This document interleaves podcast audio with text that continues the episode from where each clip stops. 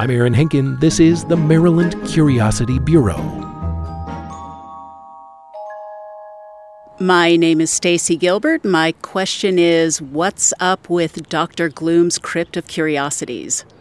Doctor Gloom's Crypt of Curiosities, a little-known attraction here in Baltimore, and it's down here in the Otterbein neighborhood. You and I are uh, just around the block in Otterbein. You know this neighborhood? Is this a familiar area of town for you? It is a new area of town to me, and I am new to town. I just moved to this area. Congratulations. Welcome to Baltimore. Uh, Otterbein is kind of just east of the baseball stadium down here in the downtown area. Red brick row houses all over, uh, a downtown living. And uh, you've heard of this place, Doctor Gloom's Crypt of Curiosities. It's in the back of a record store down here. Uh, have you been inside? Have you ventured in? I have. It was um, very dark, and I just went into it for the first time three months ago. Have you ever met the guy who's the mastermind behind this collection of oddities? I have not. Here's the irony. You've been in there and seen this Crypt of Curiosities. I am embarrassed to say I've never gotten in there yet.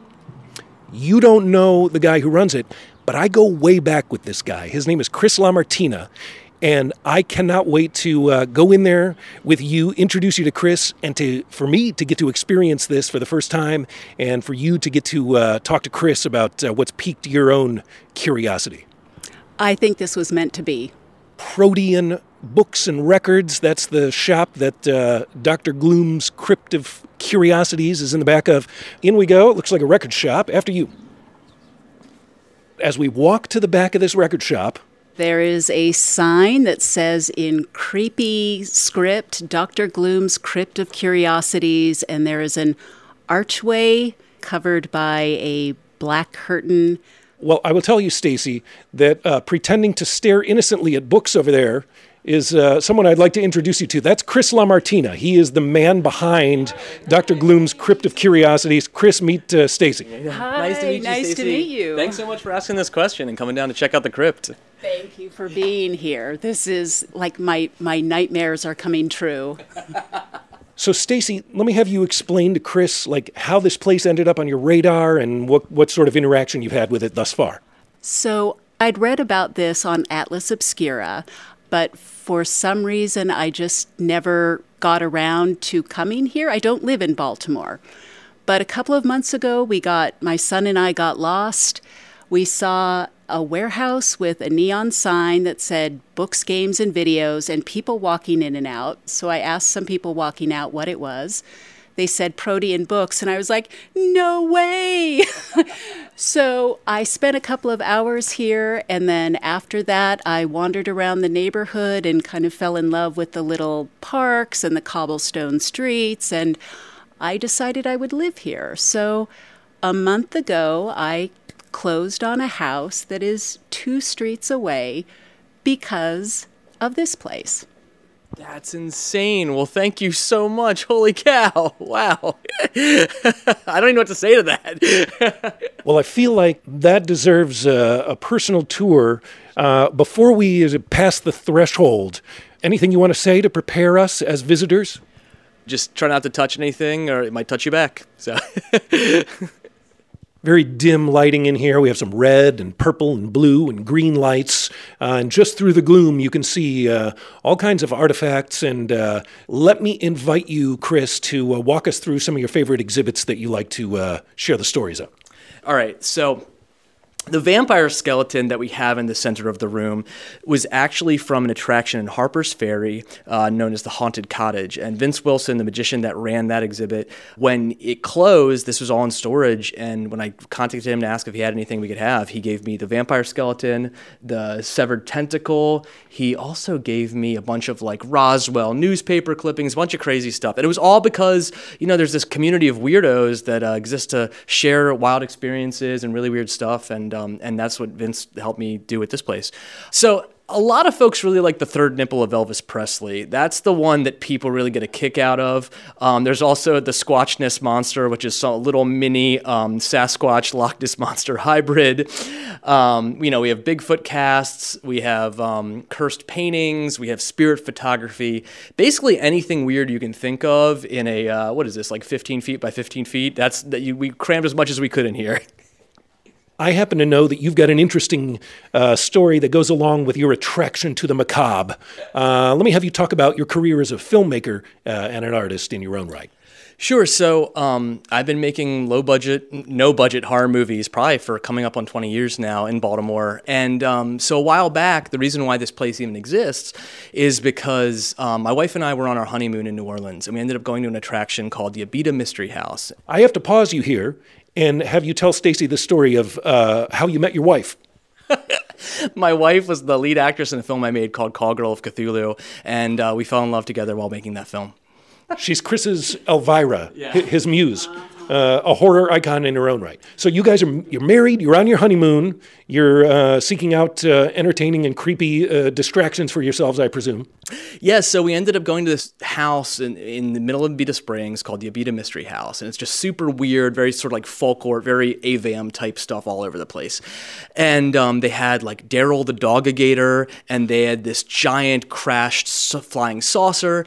And as we were walking around this attraction, I just started thinking, I was like, oh my gosh, like what I want to do when, when Melissa and I are retired, I want to turn part of our house into like a, a oddities museum or something weird like that. And that thought that popped into Chris's head on his honeymoon, that thought grew into Doctor Gloom's Crypt of Curiosities.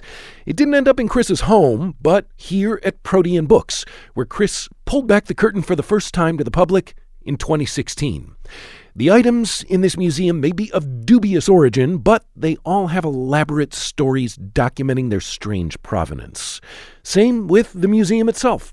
Here's what Chris tells visitors about how he came into possession of his collection. So the original Crypt of Curiosities was first opened in nineteen fifty-four in Greencastle, Indiana by Augustus Gloom, Doctor Augustus Gloom. And this Doctor Gloom, Chris says, had a morbid interest in death customs. At a young age, his classmates took to calling him Gloomy Gus.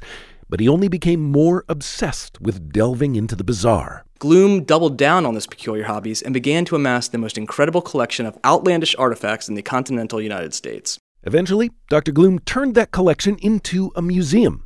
He deputized his sister, Beatrice, to attend to the daily operations of the place while he was out exploring the world for oddities.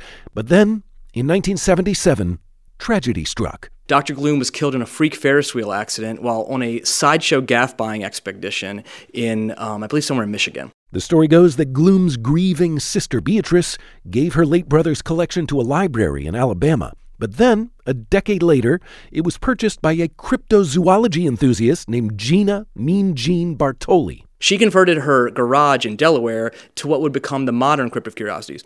But in the winter of twenty fifteen, that's when I met Miss Bartoli. And basically, she had seen my film Call Girl of Cthulhu, and uh, she asked if I had any interest in maintaining the museum upon her retirement.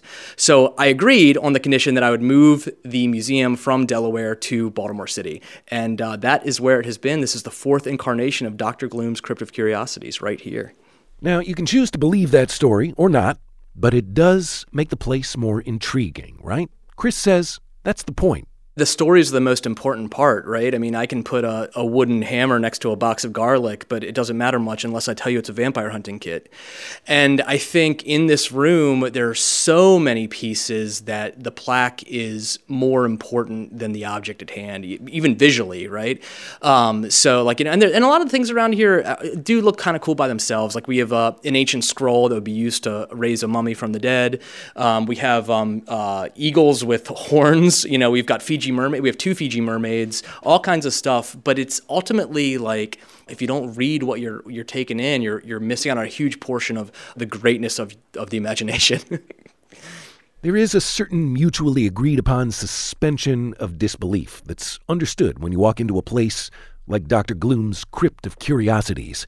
Chris says it boils down to the importance of magic in our lives. He feels like there's a baked-in part of us that wants to believe in the otherworldly. It's why we have Santa Claus. It's why we set out leprechaun traps in, in March.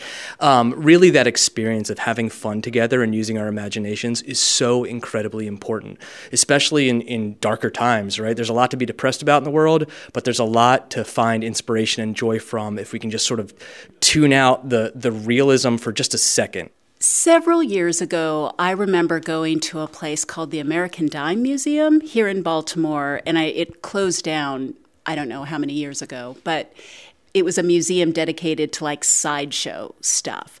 Is any of this stuff from there? It's not actually, but I do know James Taylor, and actually they're about to open up a new museum in um, Havre de Grace with a lot of James's collection. So that'll be, I believe it's called First Call Paranormal Museum, and uh, that'll be opening up this summer. So that's kind of incredible. And um, actually, this is kind of interesting too. So this is kind of gonna, this might break your heart a little bit. This is all very shocking though. So I got a text at two a.m. last night, basically from Matt at Protean, saying that I needed to get everything out of here because they might be changing the lease situation here. So I spent all morning, this is all very serendipitous, very serendipitous. Um, I spent all morning talking with my buddy Brian Goodman, who's involved with the First Call Paranormal Museum, that actually a lot of this might be going up there if this does end up closing. But I hope it doesn't, because for your sake. I bought a house no. here because of the Crypt of Curiosities. I can't just pack up and move. I don't even know where that is. I mean, Havre de Grace is a very beautiful city. But it's not Baltimore. I, that's one hundred percent true. So I guess I should pause here and say to our listener, Stacy, I promise I did not bring you to meet Chris LaMartina just to have him personally pop your balloon. And um, like you, I'll, I'll say I was bummed to hear about the possible demise of Doctor Gloom's Crypt of Curiosities. But this episode isn't over yet, and it is my hope that we can bring some redemption to this story. It turns out attractions like these, they have their ups and downs, but they survive. They find a way to survive. And after the break, I'm going to share some archival audio from Baltimore's now-gone American Dime Museum, and then we're going to trek up to Havre de Grace to catch up with one of the Dime Museum's founders and see what he's got up his sleeve these days. You're tuned to the Maryland Curiosity Bureau. More in a moment.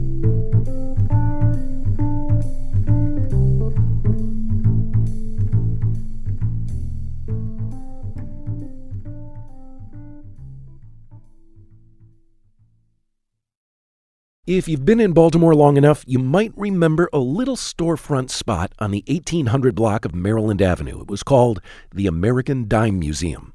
You heard our listener, Stacy, mention it to Chris. Well, this place shut its doors in twenty oh six, but it turns out back then I was working on another show called The Signal, and we had an intern. Her name was Cody Brownson-Katz, and Cody was fascinated by this place, the American Dime Museum. And she paid a visit there just a few months before it closed. I found the old C D master of that show from December of two thousand five, and here is Cody's story. When you step off Maryland Avenue and climb the marble steps to the museum's front door, you're greeted by a taxidermied bear sporting a jaunty chapeau and Mardi Gras beads, which sort of sets the tone for the rest of your visit. A sign reads, "Welcome to a world where the strange is typical, the bizarre happens every day, and the amazing is the least you should expect." And sitting comfortably amidst the oddities and curios is a man who sets down his newspaper and doesn't hesitate to introduce himself. Hi, I'm Dick Horne, and I'm director of the American Dime Museum. The American Dime Museum is the only museum like it in the world. It's actually a recreation of a nineteenth century American museum. And those museums were collections of anything the public would pay ten cents to see, hence the name Dime Museums. Horne winds his way through a maze of exhibits that range from a Peruvian Amazon mummy to a two-headed calf to a half-alligator, half-human gator gal. There's a certain amount of good-natured hokum involved in running a dime museum, and when the museum director points out some of his favorite oddities, I have to wonder, is he putting me on? This uh, has been positively uh, verified by the director of the Sydney Museum in Australia as being real. It's the mummified hand of an English prisoner near Sydney, Australia in the early nineteenth century who actually kept spider eggs in a ring and would release them uh, into the warden's and the jailer's hair and bedding and so forth. They called her uh, Spider Lily. So this is that right hand of Spider Lily, which is a wonderful title. And with it is the detailed story. And this was typical, too, of early museums and roadside attractions. They not only would have the object, but they'd have a long story about where it came from and who it belonged to.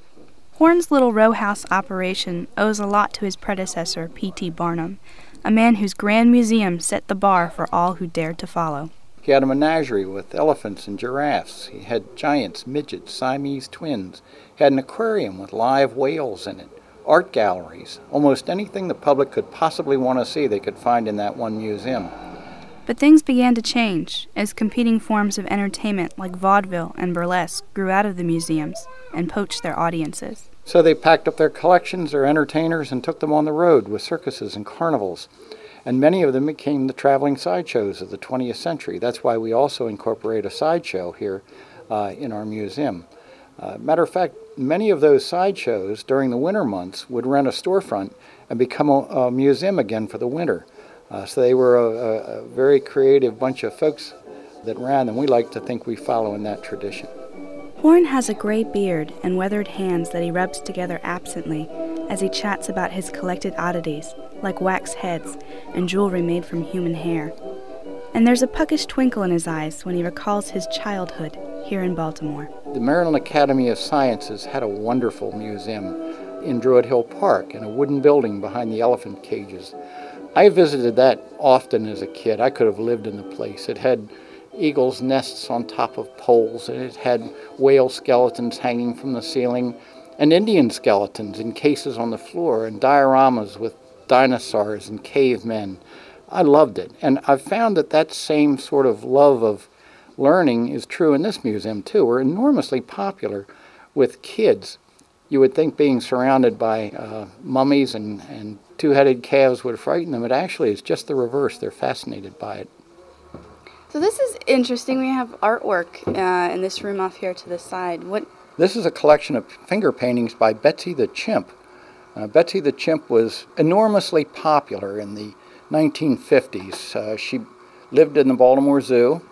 But anyway, Betsy was very much promoted as a talented finger painter, and she very much uh, irritated a lot of the abstract expressionist painters at the time, because the average person looking at this really couldn't decide whether it was done by a famous abstract expressionist or by Betsy the Chimp.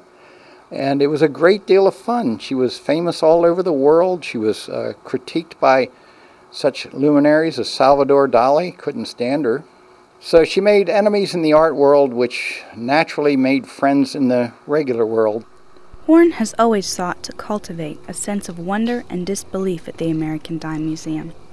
He says museums can't help but be educational places, but they ought to inspire the imagination as well.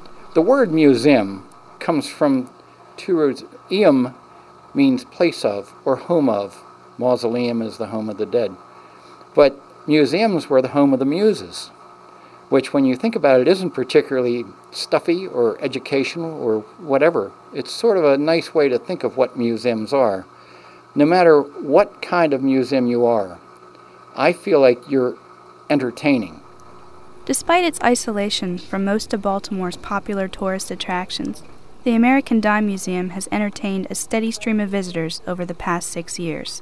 But last month, Horne broke the news that the museum will most likely need to close its doors permanently at the end of the year. When you do something like this with such a small and all-volunteer staff, and you're so new in it, you learn what your strengths and what your weaknesses are. We feel that we've really given the public a museum that's both educational and fun. Uh, where we're not good is in raising money, and unfortunately that's an important aspect of any museum. We're pretty much exhausted all of our attempts at raising operating money.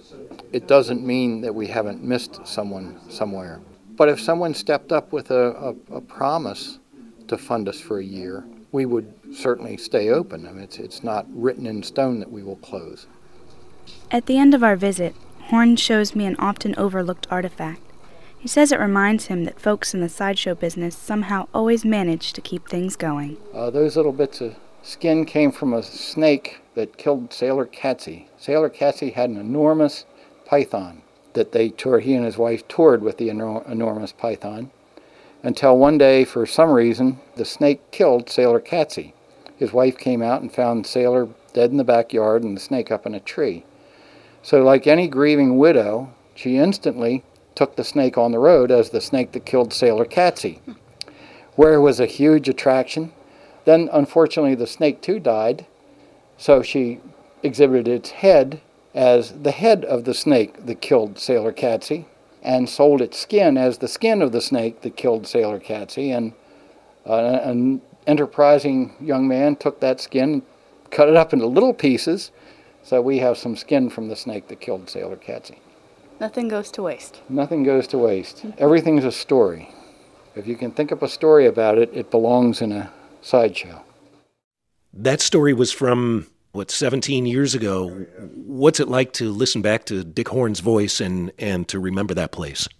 Well, Back from the Dead has many levels of meaning, I suppose, and that certainly was for me. It's the first time I've, I've heard my, uh, my late partner's voice in many years, as a matter of fact. This is James Taylor listening back to that archival audio of his American Dime Museum partner Dick Horne, who passed away a few years ago. I've driven up to the town of Havre de Grace in northeast Maryland, where James is, as fate would have it, getting ready to open up a new museum of oddities. I'm one of the uh, uh, the individuals criminally responsible for uh, the impending First Call uh, Paranormal and Oddities Museum uh, set to open up here this summer, twenty twenty-two, uh, in Havre de Grace, Maryland, right here on the uh, the scenic Upper Chesapeake Bay.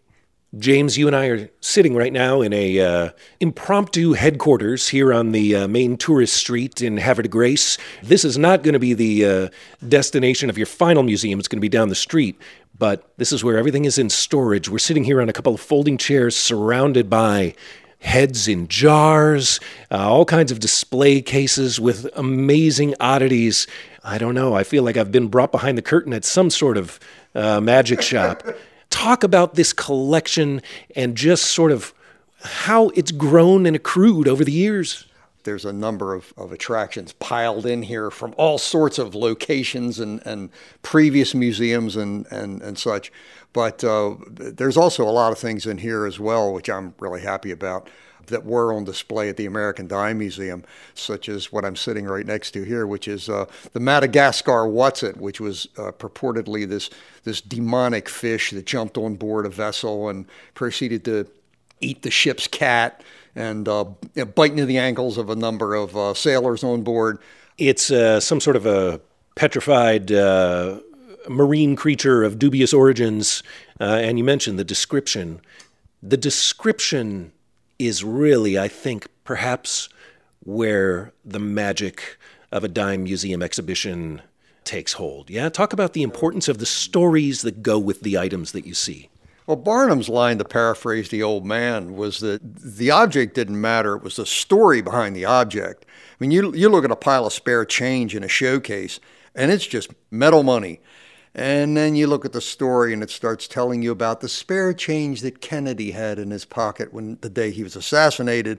And then you start noticing that all the dates on the coins are prior to nineteen sixty-three. And all of a sudden, it's not just a pile of change anymore. Now, is that change really what came out of Kennedy's pocket? I don't know. Come on, work with me here. So, James, we're here on uh, Congress Avenue in uh, picturesque Havre de Grace. Uh, you got the Susquehanna River right there uh, next to us. And we're standing in front of this uh, warehouse building that uh, you have a vision for. There's people in here working on this space right now. What is what is going to be happening in here? Yeah, it's it's a grand and glorious space, probably the most room I've had for any of the museums I've I've had in years past. Uh, it's plus or minus about three thousand square feet. Ceilings are like twenty-some feet high, so we're going to banner the ceiling out and proscenium arch stage one end, and there'll be tableaus devoted to uh, an assortment of um, cryptid and other creepy sort of things. Let's step inside, and just from the echo, I believe, in here, you're going to get a sense of how big this space is. Listen to that. I mean, this is like the size of a movie theater. Oh yeah, it'll be it'll be the grandest and most glorious movie theater in the entire state of Maryland. We're looking at uh, drywall going up. We've got two by fours all over the floor. You got a couple of guys working back here. Paint a picture with words about what you envision this place to look like and feel like when it all comes together. Oh, geez, this is going to be a, uh, an amazing space. Uh, you'll come in through the glass front doors. We're hoping to have the world's largest rubber band ball mounted on a stand. Uh, we're going to we're going to case out pretty much the entire uh, floor plan. It's going to be a pretty amazing thing no matter how you cut it. We'll have rotating exhibitions and tableaus devoted to all the weird, the strange, the bizarre, the odd, and the unusual. When are people going to be able to walk in and uh, see it in all of its finished glory? Well, the First Call Paranormal and Oddities Museum is destined to open this summer twenty twenty-two. Have you had an opportunity to visit Chris LaMartina's Doctor Gloom's Crypt of Curiosities in Baltimore? Oh, indeed. I have visited Doctor Gloom's. It's been a little while, but uh, I was really I was really impressed. Uh, oh, it's sort of like the darkened light news, things you can sort of see but not quite make out in the showcases. Yeah, I, I love all that stuff. So, James, when we visited with Chris LaMartina at Doctor Gloom's Crypt of Curiosities, he kind of dropped a bomb on us and said he may or may not be able to stay in that space for more than another couple of months.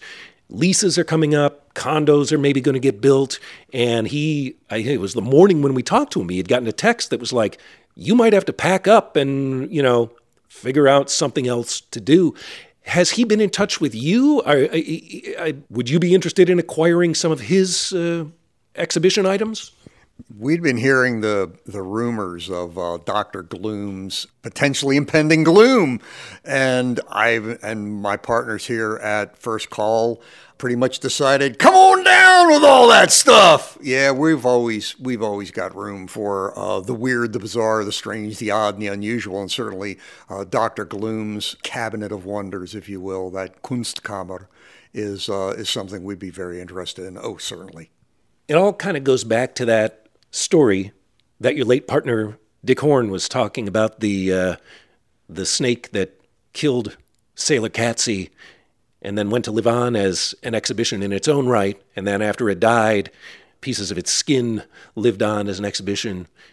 That story is such a, a great parable for this genealogy of dime museums. I mean, you think about the American Dime Museum in Baltimore that's no longer, and here you are sitting next to an exhibit created by uh, your old friend and partner Dick Horne. The prospect that Chris LaMartina's curios and oddities may end up here, nothing goes to waste, and uh, I guess you all do find a way to keep the magic rolling. Oh, yeah. Pretty pretty much the rule of Sideshow is, is that it whatever you exhibit needs to be able to th- be thrown out of a second-story window and not break. But once it's finally worn out, if you can't at any level imagine what else to do with it by way of making it an exhibition item, th- then you trash it. But not, not any time before. It's, it's one of the reasons why so many show people have just trailer after trailer after trailer in their winter quarters filled with just all kinds of wild and crazy crap, because you never know what you might need. It's sort of like having uh, an enormous junk drawer that occupies your entire property. James Taylor of the forthcoming First Call Paranormal Museum in Havre de Grace. You can find a link to it at our website, w y p r dot org slash curiosity. And as for Doctor Gloom's Crypt of Curiosities, things are up in the air at the moment, but it is not gone yet, and I've got that link on our page as well. I'm going to turn once again now to this week's listener, Stacy, who I guess we left rather unpleasantly surprised after our visit to the now endangered Crypt of Curiosities. Stacy, what are you left thinking here at the end of this episode? I'm torn. I I still love the Crypt of Curiosities. I love that it's in my new neighborhood, but I love what James Taylor said about it, you know, it always coming back. It it keeps having a life of its own. These little sideshow things keep springing up elsewhere. So even though I think it's Doctor Gloom's Crypt of Curiosity belongs in Baltimore, it's just, it's bizarre, it's weird, it's strange, just like Baltimore. I don't think I've ever been to Havre de Grace. I'm still not really sure where that is. Um, well, you pronounce it like a French person, which is your first mistake. Havre de Grace. Okay. It's um, nice. It's worth a little day trip. Yeah, but is it bizarre and weird and strange like Baltimore? Well, it will be a little more so uh, by the time uh, this summer rolls around with that new museum up there. But um, I guess, you know, the, the fact of the matter is, is that uh, Doctor Gloom's Crypt of Curiosities is uh, not gone yet, even though things are up in the air. And so you, I guess uh, you've got a certain amount of time to bring as many friends and re- loved ones and relatives over there uh, as you can to uh, secure its place in their memory as well. I will definitely do what I can to lobby for it to stay where it is. Um, but if it does have to move, it it sounds like there's plenty of space for it in Havre de Grace. Thank you for a great question, Stacy. Thanks for all your work on this, Aaron. All right, that is going to wrap it up for this episode of the Maryland Curiosity Bureau, an original production of W Y P R in Baltimore. Got a question of your own? You can put me to work at W Y P R dot org slash curiosity. And where we go next is up to you. And uh, hey, if you like the show, do me a favor and drop a review on Apple Podcasts or whatever app you listen on. Just a line or two. Your words really do help other curious listeners find out about the show. Appreciate you. For the Maryland Curiosity Bureau, I'm Aaron Henkin. Thanks for listening. Be in touch. And we'll do it again next week. The Maryland Curiosity Bureau is made possible with grant support from the Peel Center for Baltimore History and Architecture, online at the peel center dot org.